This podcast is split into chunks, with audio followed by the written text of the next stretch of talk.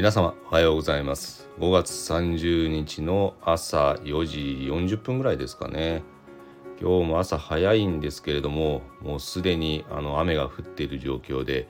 まあ、雨の音を聞きながら収録っていうのも結構乙な気分に浸れるなと思いながらふわっと収録をさせていただいております。皆様おはようございます。今日はですねちょっとあの私の身の上話も一つ交えながらというところでお話をさせていただこうと思いますが、まあ、本来このチャンネルはですね育児ですとか発達支援ですとか、まあ、そういうようなテーマについて、えー、とうとうと語っているようなチャンネルとなっておりますのでご興味のある方はぜひぜひフォローいただくことができれば幸いです。今日お話しする内容ですですねあの私事ではあるんですけども、まあ、40代で長年勤めてきた、まあ、1 5 6年勤めてきた会社を辞めるというようなことになりまして、まあ、新しいチャレンジを今後行っていくというような、まあ、人生の節目に差し掛かっているという状況でございます。あの後ろ髪は引かれる気持ちは本当にあります。まあ、嫌いでやっていたわけではないのでですね、まあ、やりがいを感じながらやっていた仕事ですので、まあ、離れることに関しては1末どころか5末10末ぐらいの不安を感じるところはあるんですが、まあ、こういう決断に至った背景なんですがちょっとやはりあの子どもの、まあ、療育とまではいかないんですけども、まあ、ケアの方が非常に今後重要になってくるというところもあったりですとか、まあ、将来的にはですねおそらくは、まあ、あの私の親も含めて介護といったものも視野に入ってくるというところもあってなかなかあの自分の今住んでる地区から離れるというのはちょっと難しい状況だったんですね。で、えー、そういうようなことで悩んでる矢先に来たのがコロナというところもあってこのコロナのおかげでですね在宅リモートワークといったものが容認されて、まあ、それであの仕事しながら周りのことを見ながら、まあ、内向きの家事のこともしながらというような感じでなんとか乗り切っていたんですが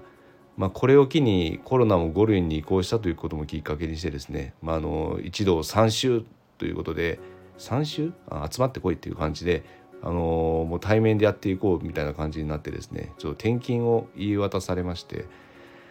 まあ、ちょっとそれは現状として子どもの兼ね合いもあって難しいというところもあってあの家庭か仕事かというところを天秤にかけたところもう家庭の方が重いということもあって離れるという決断をしました。コロナはですね働き方を変えるというのでよくモチーフにして出される題材ではありましたが働き方ではなく私個人でも思う、まあ、感じ方ではありますけども働く人のマインドを変えてしまったんじゃないかなと思ってます。まあ、あれだけ仕事人間で外向きに仕事をしていた人間が、まあ、こうやってうちに対して意識を向けるということはそうはなかったことですしまあ、それがひいては3年近くにわたって及んでいたわけですからやっぱりこれはマインドチェンジをせざるを得ない状況だったのかなと個人的には思ってます。まあ、それが、まあ、一つはいい意味と、まあ、あの悪い意味といろいろあるかとは思うんですけども私はそういう点で一つの決断に至ったというところはあります。で今あの会社と相談中でですね、まあ、どのタイミングで、まあ、あの実かというところに関しては相談中なんですけども、まあ、本当はもっと早くあのおいとましたかったんですが、まあ、雇い止めではなくて辞め止めというか、まあ、ちょっと私がついてる仕事も専門性の高いところでもありますので、まあ、そのケアをする、まあ、そのフォローをするような人材を確保するのにもちょっと手間取るということでちょっとですねあの今相談中というところになっています。まあ、振り返ってみればですねもう昔は人生がだいたい寿命で60代ぐらいがま平均寿命だったんですかね男性の場合は。まあ、その人生だったら私今40代ですのでだいたい20代ぐらいの、まあ、青年時代を迎えてるわけですよね。ですので、まあ、人生100年時代だったら、まあ、単純計算してその人生だったら大体24歳ぐらいということなんですけど、ということになってますんで。まだまだこれから本当に健康で100年生きられるのであればいろいろやれる青年時代をまだ迎えている真っ最中なのかなと感じてます。ですのでこのタイミングで私自身も方向転換生き直しが必要ということで大幅に人生の方向転換をし始めているという状況です。私自身ですね子育てで本当相当参っている状況なんですけどもそれを中心とする生活に身を置くということにもなりますので本当にタフなメンタルを養っていかないと持たないなと自分自身でも言い聞かせて頑張っている最中です。何よりもですねこういう私自身も子育てに対して非常に悩んだ部類の人間の真っ盛りですのでこういう辛い気持ちの親を増やしたくないまた子供だけではなくて、まあ、親自身がですね能動的に暮らしていくことができるのが一番ベストだろうということで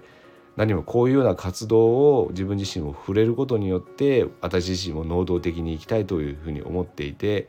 まあ、一つの新しい事業にはなるんですが、まあ、子どもの心専門医とタッグを組んで能動的な子育てオンラインサロンを立ち上げているという状況です。本当いろいろなですね特性のあるこの子育ては本当にあの大変でやっぱりやってみないと分かんないっていうのがもう全てですね。旗から見るといやまあちょっと感触持ちの子じゃないとかあれ？まあちょっとね賑やかな子だねぐらいの感覚で見られるかもしれないんですが、まあ、それがあの人の目から離れてあの子供が安心するリラックス環境になってきた場合にはさらにギアが4つか5つぐらい上がって大変になってきますんで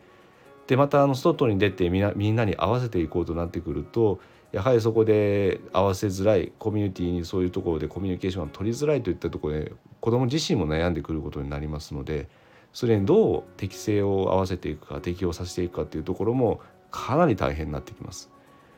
ですのでこういうようなことについて一人で悩んでいくわけではなくてみんなで力を合わせてやっていかないと持たない状況なんだろうなと思っています。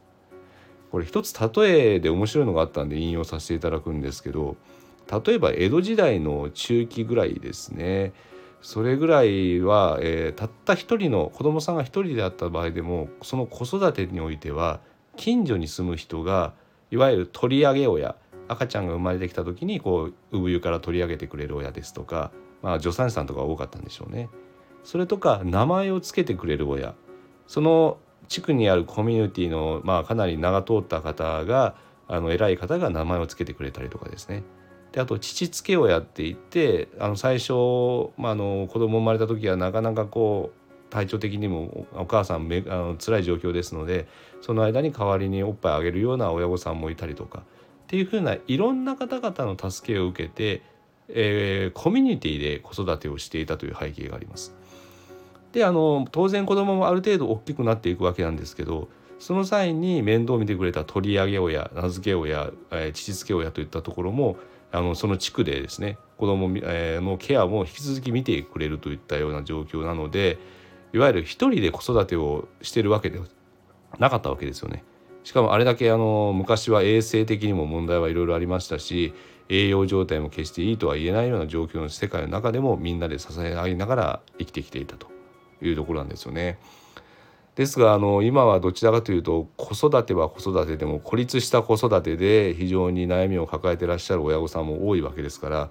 そういうような状況でしかもそういう特性がある子の育児といったものはどれだけ大変なことなのかといったらもうここでは言葉では言い表せないぐらいです。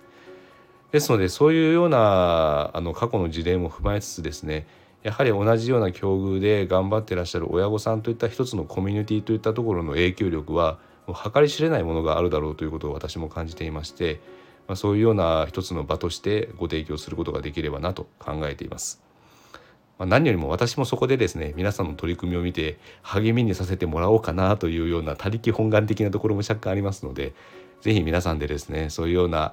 一人ではない全体でのあの子育てというところで展開ができればと考えておりますのでもしそのようなコミュニティにご興味がおありの方がいらっしゃれば概要欄の方にその参考情報を入れておきますのでご覧になっていただければと思います。それではですね、あのここで一旦区切りとしてさせていただきたいと思うんですが、まあ、九州はですね昨日のニュースを見るともう梅雨入りを果たしたと聞きました。まあ、ここから早いんでしょうね。この梅雨が明けた途端にひょっとするとミンミンミンミンミンシャワシャワシャワシャワといった音が聞こえてくる夏が待ち構えているかと思います夏の足音を感じるような梅雨ではありますが、まあ、この時期ならではの過ごし方もあるかと思いますので、まあ、皆様におかれましても良い一日をお迎えになられることを願っておりますそれでは聞いていただきましてありがとうございます。また次の配信でお会いしましょう。ねじれパパでした。